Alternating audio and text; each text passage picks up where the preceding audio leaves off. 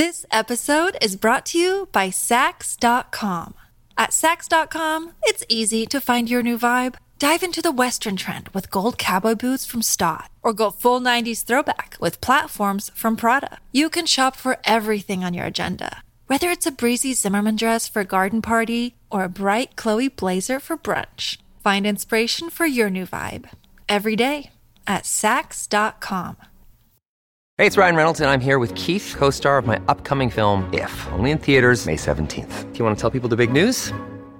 All right, I'll do it. Sign up now and you'll get unlimited for fifteen dollars a month and six months of Paramount Plus Essential Plan on us. Mint Mobile dot com slash switch. Upfront payment of forty-five dollars equivalent to fifteen dollars per month. Unlimited over forty gigabytes per month. Face lower speeds. Videos at four eighty p. Active Mint customers by five thirty-one twenty-four get six months of Paramount Plus Essential Plan. Auto renews after six months. Offer ends May thirty-first, twenty twenty-four. Separate Paramount Plus registration required. Terms and conditions apply if rated P G. Hello, everybody. This is Marshall Poe. I'm the editor of the New Books Network. N B N listeners like to read books and buy them. So we thought we'd tell you that That right now, our friends at Princeton University Press are having a remarkable site-wide sale. You can get fifty percent off books, including ebooks and audiobooks, with the code fifty, F I F T Y, at checkout until May thirty-first. You can save some real money on Princeton University Press books. I encourage you to go there and check it out.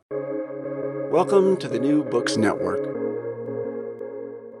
Hello, and another episode on the New Books Network. I'm one of your hosts, Doctor Miranda Melcher, and I'm very pleased to have with me today Doctor Saskia Coenen Snyder to tell us all about her fascinating new book that's just come out from Oxford University Press, titled A Brilliant Commodity: Diamonds and Jews in a Modern Setting, which explores how tens of thousands of people were involved in shipping millions of carats of diamonds from South Africa to London, and the journey of the diamond then went on to further um, travels in the Netherlands and America, and understanding the role of Jewish populations in this trade, from being peripheral to quite central um, to this global exchange of diamonds, connected all sorts of places and people together. Um, the book very much takes us on the journey of the diamond, and Saskia, I'm so pleased that you've joined us on the podcast today. Hopefully take us through a bit of that journey in this interview. Thank you for coming. Thank you, Miranda, for having me. It's a pleasure. Before we start that journey, though, could you maybe introduce yourself a bit and explain why you decided to write this book? Uh, sure. Um, I am a professor of modern Jewish history at uh, the University of South Carolina in the United States, um, where I'm also the director of the Jewish Studies program. And um, this is my second book Uh, on the diamond industry in the nineteenth century. And um, I'm originally from the Netherlands, um, born and raised, and came to the United States when I uh, was twenty-four and have been here ever since. But um, because I researched uh, Jewish history, and particularly early on in the Netherlands, um, the interest in diamonds was almost uh, a given, because we cannot think about Dutch Jewish history without thinking about the diamond, because it's such a central part of their history for centuries, really. And so um, I discovered that there wasn't um, a whole lot written about the international diamond trade, aside from um, picture books and um, kind of coffee table books. But uh, and their national histories about the diamond uh, trade and diamond industry within national borders, so within Holland or in Antwerp. Um, but very rarely do we find work that explain the commodity chain, particularly the way it was created in the nineteenth century.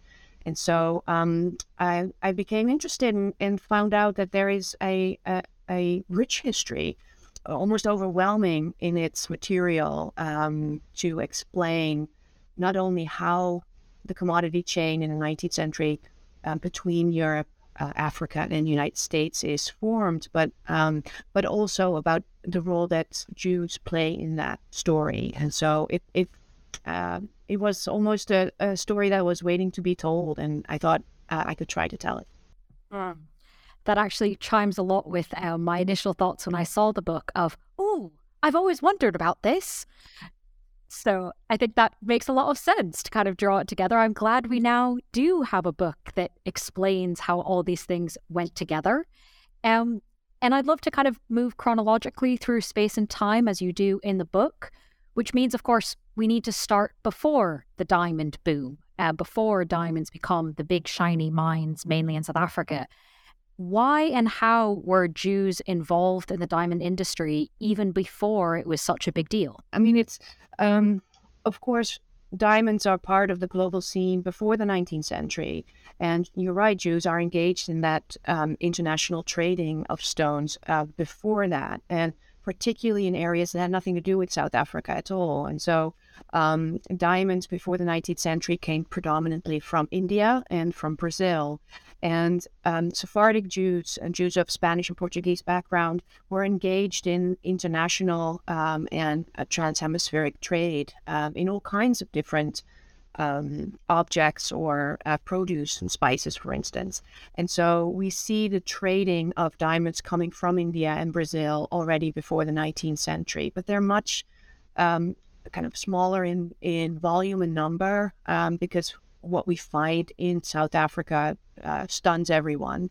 And so what we see is that Jews being um, central, I wouldn't say central agents, but predominant in the uh, international um, uh, in international trade before in the sixteenth, seventeenth, and eighteenth centuries.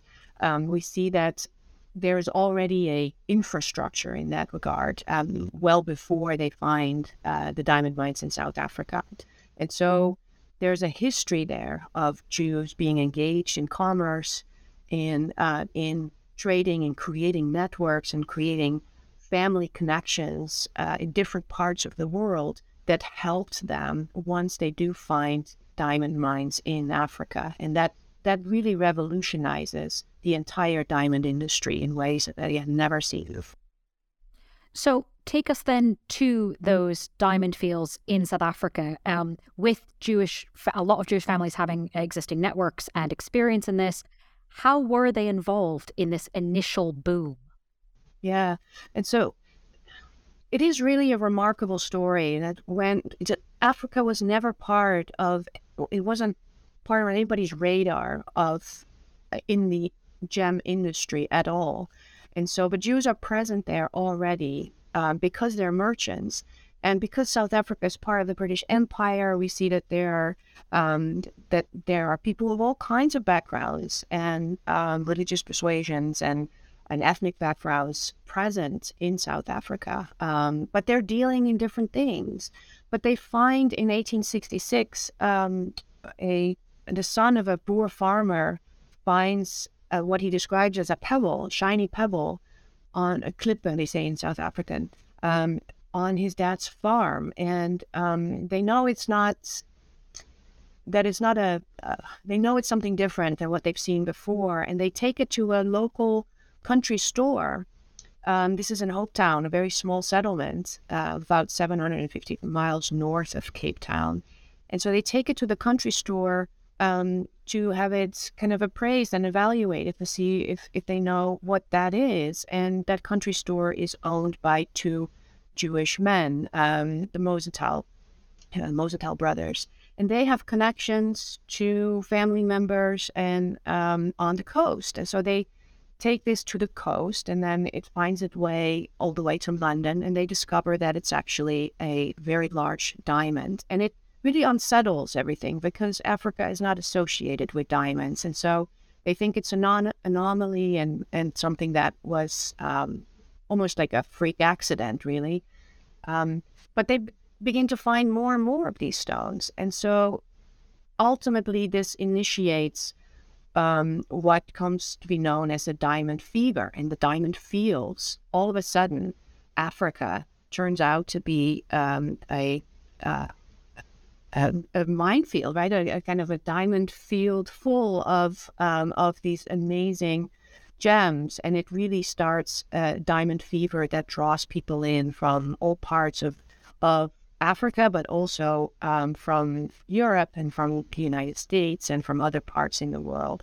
And so we see then um, similar as to like the gold fever in, in California and other places, that we see that South Africa becomes uh, kind of a magnet. And Jews are part of that. And but they're already there dealing in goods that um, uh, that people needed in kind of colonial enterprise and settlement um, before they even found diamonds. And so the country store, Mosenthal families and the Lilienfeld families on the coast, they have import and export uh, businesses already um, on the ground, and they deal in grapes and they deal in hides, and they import goods from Europe that they then distribute to um, uh, to people in the area. And so diamonds then become kind of folded into um, an inventory that's already circulating, and um, they begin to trade in in diamonds. And so Jews are part of a larger scene of um, colonial enterprise, of colonial expansion, and then um, uh, already having those kind of imperial channels in place that really um, um, begins the story of the engagement of Jews in the diamond industry, if that makes sense. Yeah, no, it does. And I think I want to kind of poke at this a bit more because, of course, if we think of a gold rush, right, California perhaps being the most famous, and this idea of people coming from all over the empire, all over the world to the diamond boom, the mental image, and I believe this is actually in a lot of ways quite true, you know, the people turning up are often people who don't have necessarily a lot of other options, right? They're hoping that this will kind of make it big for them. You know, San Francisco famously had like, you know, entirely men during the gold rush. It wasn't exactly a stable settlement. And Hope Town, as you've explained to us, um, seven hundred fifty people. I mean, that's not a lot. There's not a lot of infrastructure there. Um, and S- South Africa was not on the map as a place that had diamonds. So although now we know that South Africa has loads of diamonds, at the time, I, I can see how it would have been kind of a risky investment for stable companies to, you know, it's one thing for if you've got no other option, sure, have a go. But I can see why companies would be like, eh, let's see if this is real before we get too involved. But you've just told us about some Jewish companies that are very willing to get involved and take advantage of this, um, more perhaps than some others were. Why do you think that kind of they were willing to take a chance on this um, when, you know, they didn't have hindsight. They didn't know that that was necessarily going to pay off. Absolutely. We and we have to put ourselves in the time, right? If we were t- talking about the eighteen sixties, eighteen seventies, this is not yet a time of fast communication, of um, of having uh, access to uh, to information. Um, so they rely on networks of trust, Uh, networks of uh, of family and kinship, and and you're absolutely right. Is that South Africa doesn't exactly? I mean, it's seen at the time as quote unquote the dark continent, right? They don't, and this in the deep interior of um, of South Africa that um, there is no real. The people don't know much about it, and, and there is no real there there, uh, no infrastructure, no electricity, no uh, railway lines, and so. To invest um, in in something that might be true, right? That they have, uh, that there is a diamond um, industry to be built up, um, was enormously risky, and uh, for especially for uh, for European companies or banking firms or investment firms, say, yeah, sure, here's my here's my money, go invest it in a place where we don't know much about, and there is enormous risk. Was not something that people were um, would readily do, and so this is, um, and we also have to think about that the area of Hope Town. You know, initially, people this is a place they call it the city of of canvas. This is a place where people pitch their tents. They bring buckets and ox carts, and there is no there's no currency, there's no money circulation there, there's no easy access to all the things you need on a daily basis to make a living and to survive. And so they really are in um, beginning from scratch in that. So we see early settlements then turning into um, kind of small towns, and small towns then become larger towns that draws more and more people into it. And so Hope Town and what ultimately becomes places like Kimberley, um, Kimberley is a, literally built on top of a diamond mine, um, that, that takes time. And what we see is that, that Jews are engaged there in, not necessarily in um, the in digging for diamonds with their axes and with their buckets, but they are mostly engaged in providing those goods to those pioneers to begin with. And so they are the ones who who provide the buckets and to provide the axes and food and milk and um, explosives and everything that you need to get gems out of the ground and to dig deep for that. Um, but we also see over time is that the, the deeper they dig and the more equipment they need, the more expensive that is, right? And so we see that initially your point about it draws people who are looking for um, uh, to make it, right? And that, that is oftentimes people who start out with nothing. The more and more resources you need to dig deeper and deeper requires investments. It requires money. And so where we see, what we see then is that those kinds of pioneers are beginning to draw on the resources at their disposal. And Jews had those resources. They had uncles and nephews and family members and connections to companies on the coast, to banking families back in Europe. And so they begin to draw on those systems of trust and of networking, um, that those companies or those investment banks or those family members are more willing to invest money into an enterprise that could be very profitable, that's promising, but they trust the people who are in South Africa doing it. And so in that sense, um, Jewish pioneers had an edge. They had an edge because they could tap into those resources and those networks that um, non-Jewish banks or non-Jewish investment companies were a little bit more reluctant about this, and their focus tended to be elsewhere uh, and not in the interior of Africa. And so what we see then is that very small numbers of Jews in South Africa move from uh, the frontier and from the margins um, over the next ten, fifteen, twenty years. They move into the center of the diamond industry uh, with the resources and the connections that they have. They begin to, to buy up and consolidate uh, what initially were very small plots of, of diamond Um, uh, mining, uh, uh, diamond mining, yeah, what would you call it? They're not companies quite yet, but they're collectives. Yeah, that's probably a better word for it. Um, and so they begin to make a, ma- a name for themselves and consolidate some of those initial small uh, initiatives, and then um, uh, begin to expand their presence on the diamond fields and into international commerce. And so in that sense, they they had um, a little bit of an advantage over over others. And so that's when we begin to see a, a larger presence um, of uh, of Jews in the industry. Mm. So obviously there are some pretty significant advantages to already having connections, already having lines of communication. But if we do put ourselves in their shoes for a moment, um, put ourselves really in our shoes and think about, well, what would it be like to like work with your uncles or your nephews or rely on the trust of a cousin? You know, just because people are family doesn't inherently mean that we always get along. Um, and that doesn't, you know, that can, that's not always an advantage, I guess. And so I was wondering if you could kind of talk a little bit about this, uh, you know, there's obviously structural advantages, but I imagine there were also some challenges and some liabilities with relying on this Jewish network. Oh, yes.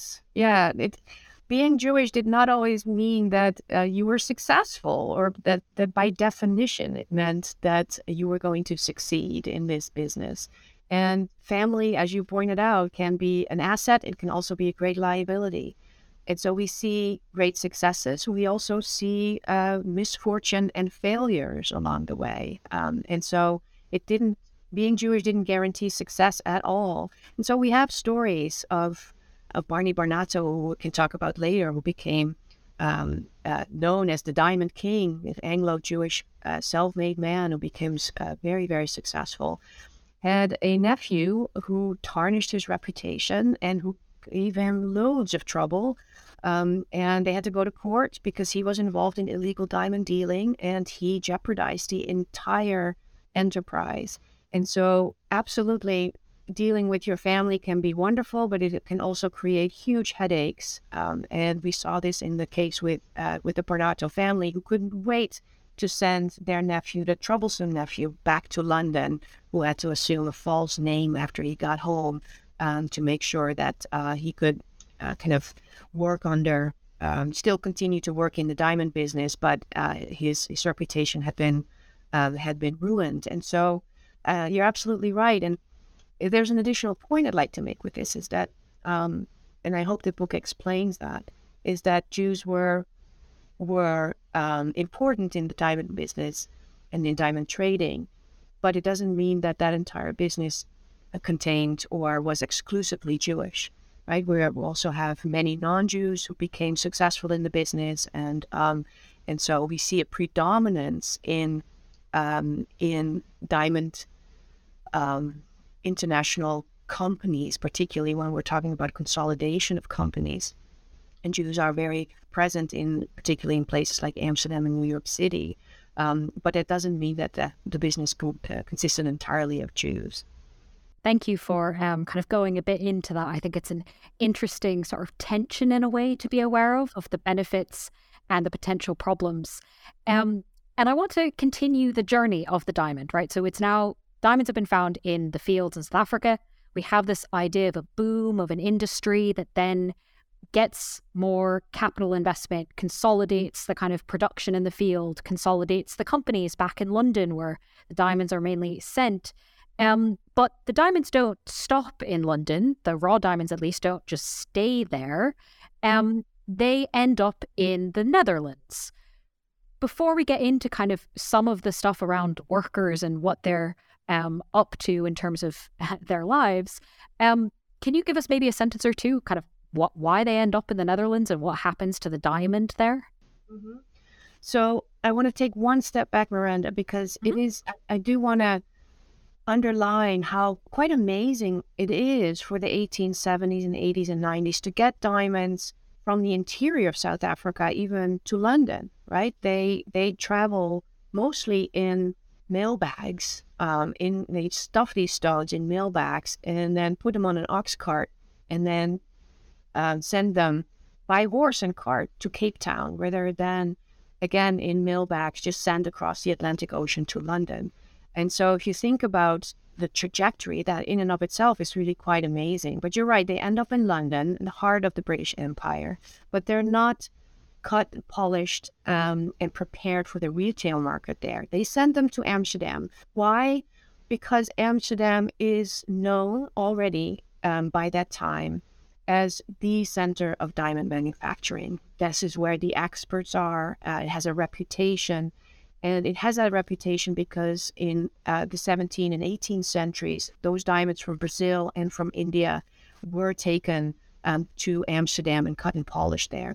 So there is already um, a uh, kind of a, a, a well-known center of diamond manufacturing in the Dutch um, in the Dutch capital. And so in London, they sent them across the English Channel to the, the, the best place to have them cut and polished.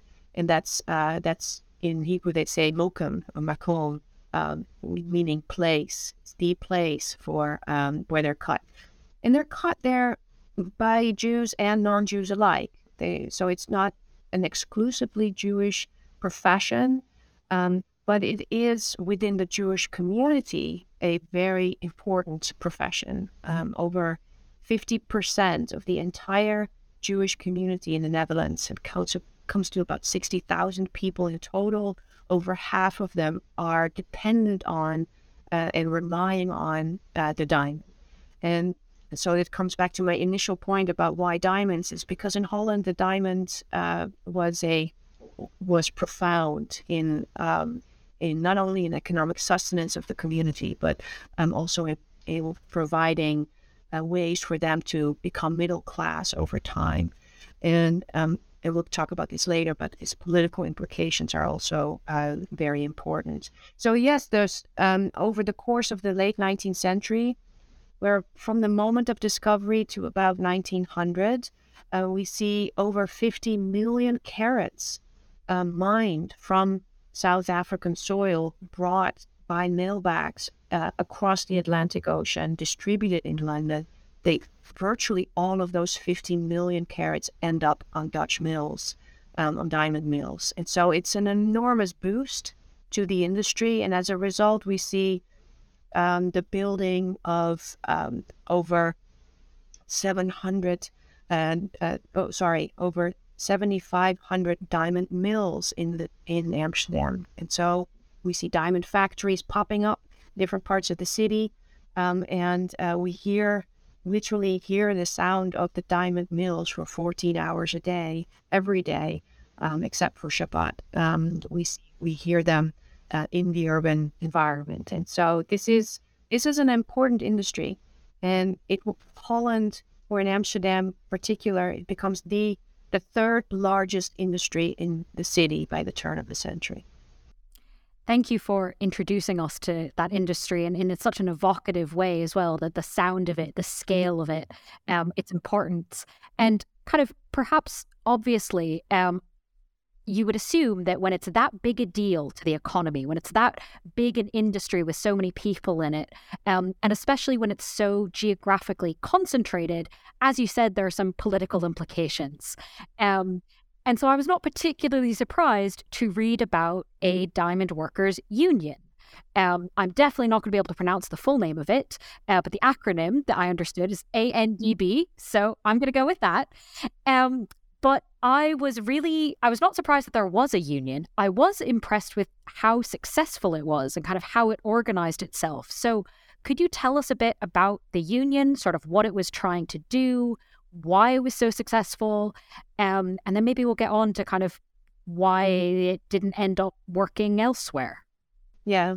So when we think about the eighteen seventies, eighteen eighties, and we think about the explosion of diamond factories in the city, really have to think about what life for a diamond worker was like in those factories, right? The, it's loud, and they're steam operated, and um, it's unhealthy for you, and it's partly why um, it, but the, the means by which a diamond is cut and um, they saw it, they cut it, they polish it. It requires a lot of metal, um, and so these were loud, unhealthy places where people worked uh, easily twelve to fourteen hours a day for very little pay. And so this is partly why we have to battle our our um, impressions of the diamond industry as people who are all wealthy. They're not. The vast majority of people work long days in loud factories for little money. Um, this was, this was um, kind of rich soil for a proletariat that is interested in, that becomes politically active, as interested in improving its working conditions. And so the, um, I'll I'll give you all extra credit if you can pronounce this, the Algemene Nederlandse Diamantbewerkersbond, the A N D B, yep, which is... That's why I didn't try. Yeah. So it's the the first state-organized, state-sanctioned and recognized um, a labor union in the country. And it's led by a um, a man named Henry Polak. And Polak is the... He started out as a diamond worker, diamond polisher, came from a family of diamond polishers, very, you know, working class man um, who had been to England and who had been exposed to labor sentiments in England. And he comes back to uh, to the Netherlands, and together with um, with many of his uh, um, Jewish co-workers, but also his non-Jewish co-workers, um, become politically active and begin to demand better working conditions, and found this diamond union. And it becomes quite successful, um, so successful, in fact, that um, they manage to to get all kinds of regulations put in place. This is the very first place, the first country in the democracies of the Western world to implement uh, an eight-hour workday, and to have a minimum wage, and that was unheard of. And so they're very successful, in part because of Amsterdam's centrality in the diamond um, commodity chain. If they they organized large-scale strikes, and every single diamond mill came to a screeching halt. And if diamond manufacturing in Amsterdam is central to getting polished stones onto the re- retail market, um, that's And then, and then stopping all of those mills, uh, very quickly, diamond uh, factory owners and jewelers come to a consensus about, okay, uh, in order to continue the production of diamonds, we need to give in to these demands. And they do. We see large-scale strikes where tens of thousands of people walked the streets in very non-violent but very persuasive and powerful ways. They had the they had the power of numbers, and um, they managed a very successful diamond union that over time um, really does produce uh, great improvements and um, uh, and a very kind of it sets an example for other uh, diamond uh, unions across the country and in other places um, that are not as successful. We can get onto that. But the diamond union becomes actually so successful that it is the forerunner of uh, other socialist um, unions and movements, and the forerunner of the Dutch Labour Party. And so it had a long-term and permanent um, kind of footprint on Dutch politics, and, and became a, a legitimate political party uh, in the long run. And so it's um, it really does um, show us that uh, that Jewish and non-Jewish workers could could work together for a, a better uh, a better workplace. Fascinating. Um, I think that that's such a an amazing sort of find in a way. You you go on a journey looking for what happens to the diamond, and along the way you encounter this like union that does all these things. Um, Particularly interesting too, because within the literature in in, in uh, Jewish history, we oftentimes think about Jewish unionization as um, immigrant-based, where the primary language oftentimes Yiddish. We think about uh, Eastern Europe, and, and we think about Um, uh, Yiddish-speaking immigrants in uh, in America, and the A N D B really showed that um, that a successful union within this type of profession, that Jews and non-Jews worked together here in this case, and they weren't immigrant-based. These were people who had been living in the Netherlands for many, many generations, and so it really did kind of show us that unionization, um, that we have to think a little bit more broadly about that, and that there are other examples that were actually quite successful in this uh, in this regard. This episode is brought to you by Saks dot com.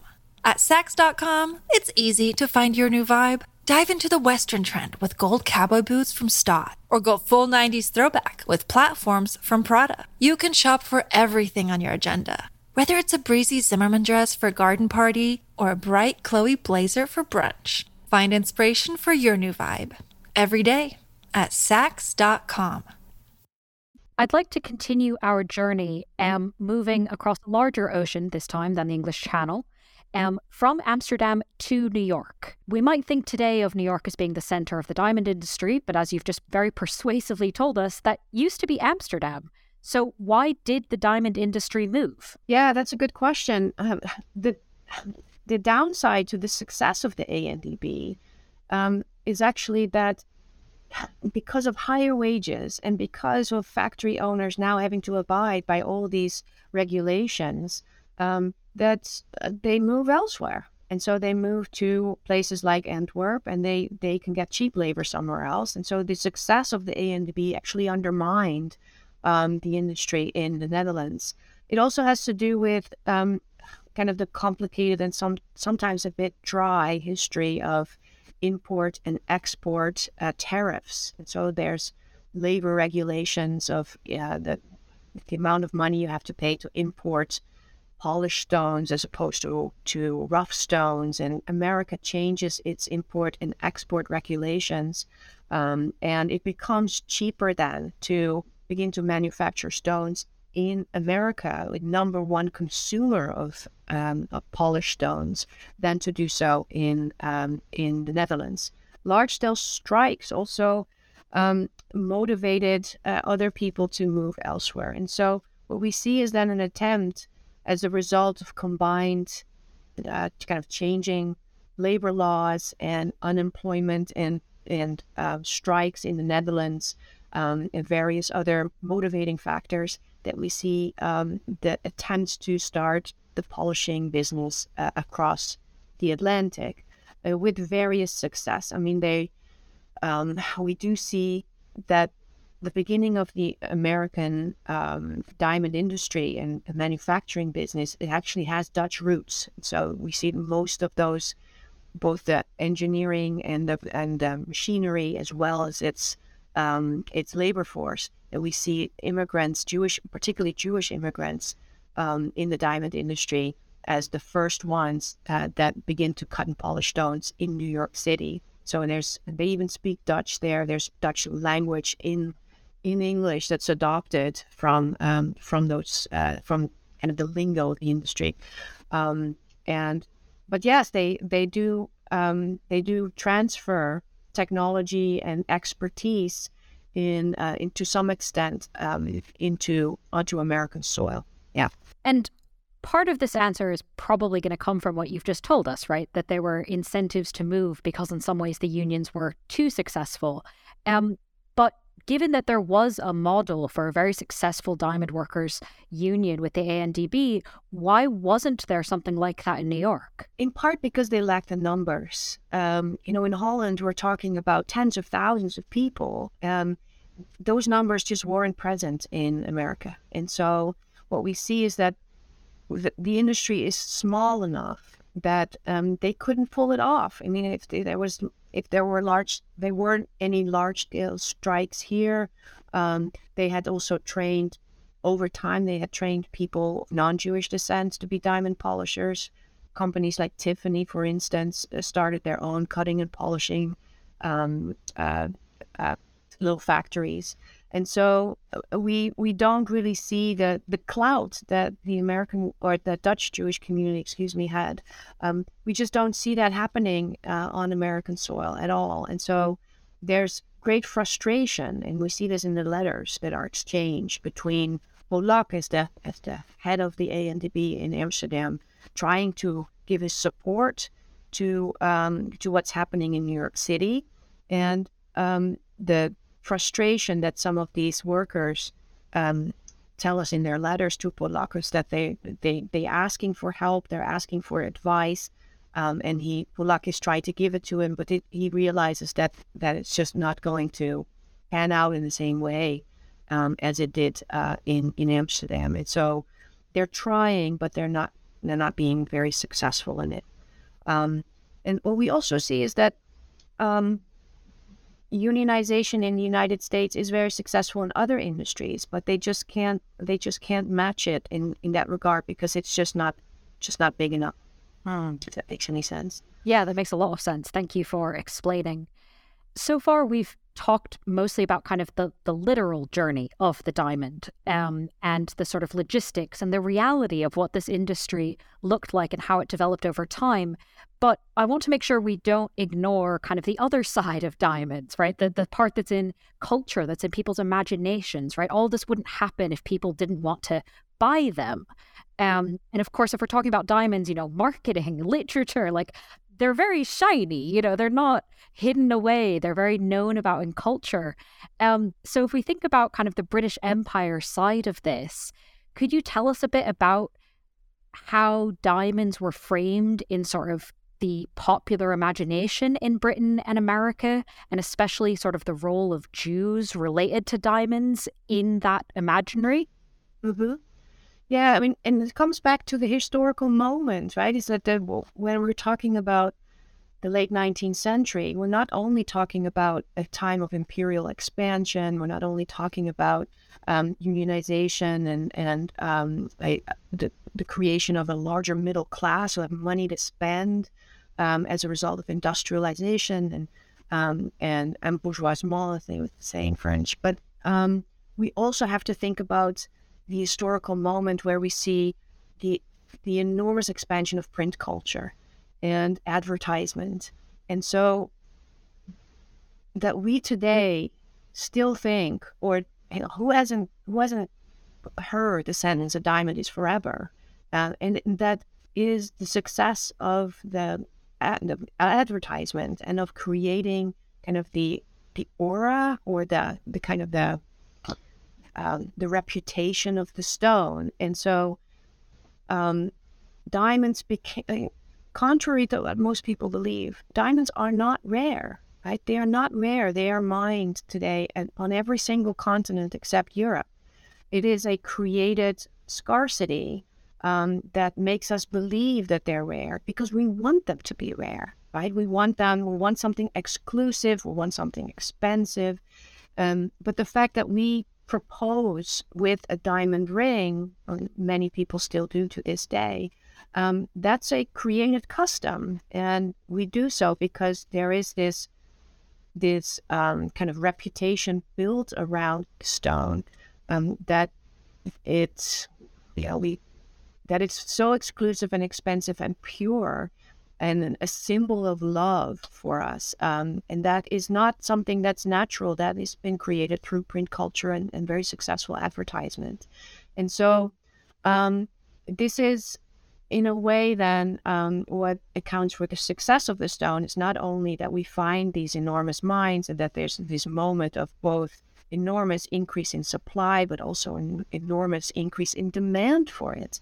And that happened in that particular moment um, of uh, of the late nineteenth century. And Jews are engaged in that, of course, right? And so um, what we see then is in the popular imagination, the diamond, um, we also see the connection between Jews and diamond in the popular imagination, both positive and negative. And this is, Miranda, the, the time where I had to make some tough decisions about what I what I could include and what I could not include, because there was so much material for this. Mm-hmm. Um, we see the connection between Jews and diamonds in Victorian literature, in crime novels and detective novels, that that um, where the diamond, of course, is, is and particularly illegal diamond trading, becomes kind of part of the plot of a detective novel, and where then the the kind of um, shady characters and the untrustworthy characters and the dealers in the illegal diamond business are all Jews. And it's because people who are writing these Victorian detective uh, mystery novels are drawing on prejudice, and they're drawing on stereotypes that are already Um, around and are already very prominent when it comes to Jews. They are the ones who are um, it's oftentimes seen as racially suspect, as crooks, as shady and um, uh, and immoral, mercurial, and so they they oftentimes draw on on tropes that um, in those kinds of stories then begin to link Jews and diamonds in uh, very and of um, in ways that are problematic. We also see it in political cartoons, um, in particularly around the, the turn of the century, during the Boer War in South Africa, where we see political cartoons who are presenting Jews and diamonds and the beers, um, and we see these kind of images of bloated capitalists who are uh, portrayed with crooked noses, with very thick lips, and they look all like Barney Barnato, and they have they they make the conscious and deliberate connection between Jews and diamonds, capitalism and exploitation. And so this is also the time, and I'm speaking again as a historian, this is also the time where we see um, peak East European immigration, right, to the United States.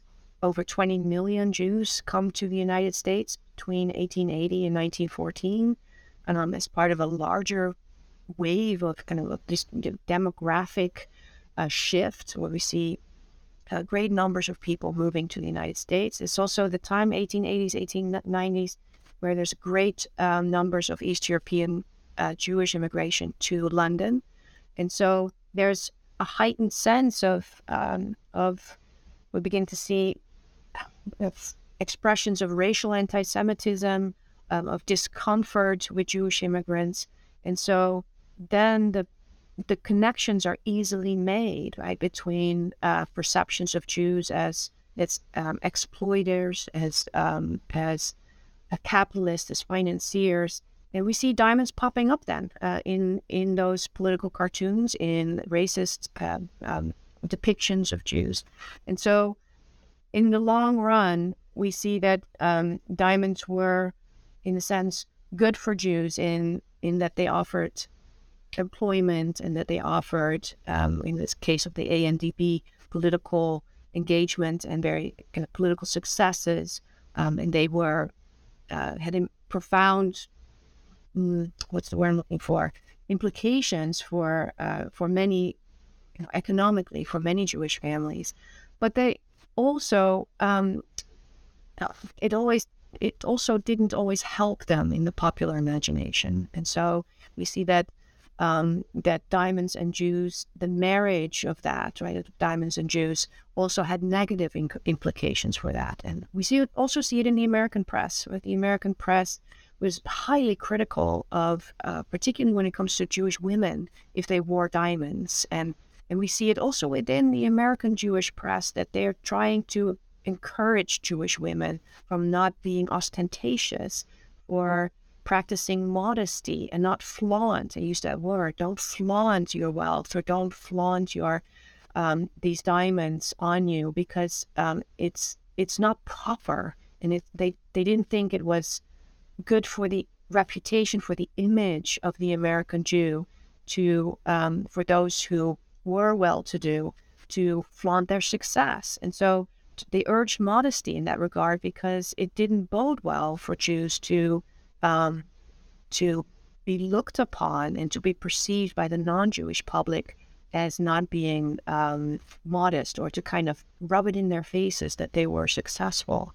And so the diamond, and I, I make this point in, in the book at the end, that when you think about a diamond and all its facets, right, it, it kind of functions as little mirrors. When the light hits it, it refracts the lights and shines, kind of, it it illuminates so many different fa- uh, kind of um, facets of its story. This, it, in a way, the diamond functions in history that way too, right? If we look at it, the diamond itself is the object.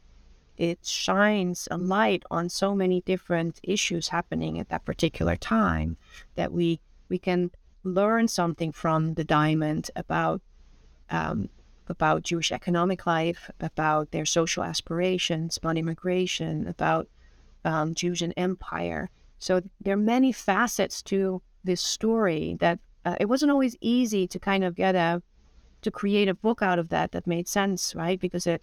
And that still had a kind of a clear thread or um, an overarching theme, because there was just so many facets to to talk about um, that it was at times a bit overwhelming, and I had to leave a lot of stuff out.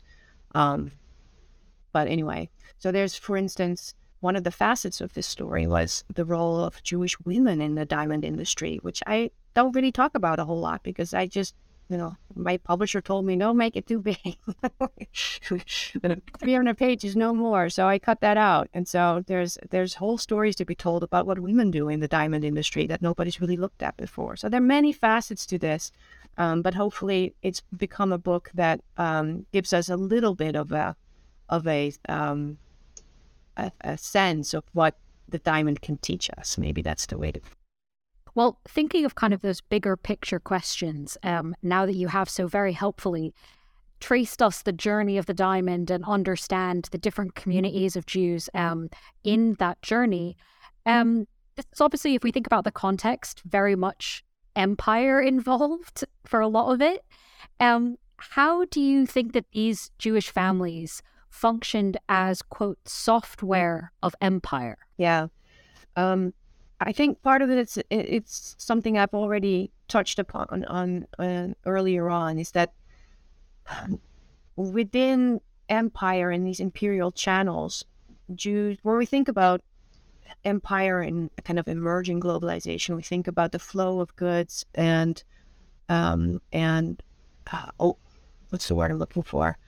Um, goods and services and capital, um, between different nodes, right, different parts of the world.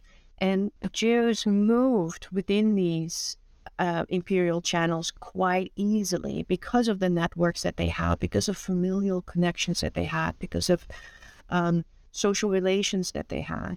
And so they were able, in a way, they were very early agents of globalization and moved within empire rather um, easily. Uh, and For then they had done so for centuries. And we already see with Sephardim of the sixteenth and seventeenth century that they have uncles in uh, in India, and they have a cousin somewhere in um, in South America. And so it is not a surprise, in other words, that when we're talking about the emergence of a commodity chain and of commodity cultures, that um, Jews were part and parcel of that story. And it doesn't mean that they were always successful, and it doesn't mean that all Jews were uh, kind of part of this story. There were and there were many non-Jews engaged in it as well, um, but it does, based on their experience that they had had um, in commercial enterprise over centuries, and the networks and the kinship relations that they had cultivated uh, for so many generations, that that uh, was an advantage to them, and and they took, as as most other people at the time, they uh, took advantage of the ethos of um, of empire and of uh, success, and so and they they wanted what everybody else wanted at the time, which was economic success. And sometimes they they managed to do that, and many times they didn't. And so, um, but the diamond, in a way, as an object, following its journey, um, and looking at the fingerprints of who touched it and who um, who worked it, who who carried it from place to place, it actually shows us how that was done, right? It, it kind of, by following the object, we get a sense of how these Jewish families were connected, and Um, we learn more about the faces behind the stone and how we actually do see it moving from deep inside the earth to eventually on somebody's finger or around somebody's neck. And what happened in between those moments tells us a lot about uh, the modern world and, and how modern commodity chains were made. On that point, right, the modern world, we very much think of globalization as being a key part of it. And so, in a similar sense of the software of empire, you also talk about Jews, um, in the book you talk about them being, quote, central agents of early globalization. Um, do you want to tell us a bit about this? Yeah, I mean, it's, um, in a way, they sh- they showed us, right, about how, um, how the modern world is made, in the sense that we're much more interconnected these days. Um, and they took advantage of... Um, and build, in a way, too, um, what we today think about as globalization, right? They they created those, um, when it comes to diamonds, they created those connections and solidified them um, in ways that we sometimes now take for granted. So, for instance, um, when we think about the early diamond fields, where there is, where the only thing that you would really find there, um, well, you know, it, or in the early days, were a few tents and axes and um, uh, and some very uh, motivated people digging into the ground. They needed all kinds of resources in order to create the diamond fields, right? And so when you start digging deeper, you and it rains a few times, and you need to get that all that water out of your diamond mine. Um, and so they needed a dime, or they needed a water pump. Well, those water pumps came from London, and so in order for a diamond pump, you needed you needed somebody there to ship it and to get it all the way across the ocean, then seven hundred fifty miles into the South African interior to get to the water pump. Many Jews are engaged in this, right? They have those family members there. They have the already the economic and commercial infrastructure there. Um, and so we see the movement then of, of goods and uh, the Um, movement of capital, when they start investing in this, improvements in communication, um, all of the things that we now think about that in to create a global um, kind of an, or, or the early phases of globalization, that we see all of those things coming together, um, that Jewish families were part and parcel of creating that when it comes to the diamond industry. And so in that sense, um, Jews were really deeply involved in the imperial project, and um, and were central agents in this regard, in uh, and not as the only ones, but within the diamond industry as as really important figures that created um, what what would supply the Western world for the next one hundred fifty years, um, diamonds coming from uh, those very diamond fields, like a four mile radius, that will supply the entire world with diamonds for the next uh, century and a half. And so they helped create that that flow, um, uh, and that what becomes basically a um, a, a permanent commodity chain. Thank you for explaining those linkages and kind of tying a lot of these things that we've been discussing together. Um, it very conveniently leads me to my final question, which is that now that the book is out, you can go read about all of it in even more detail.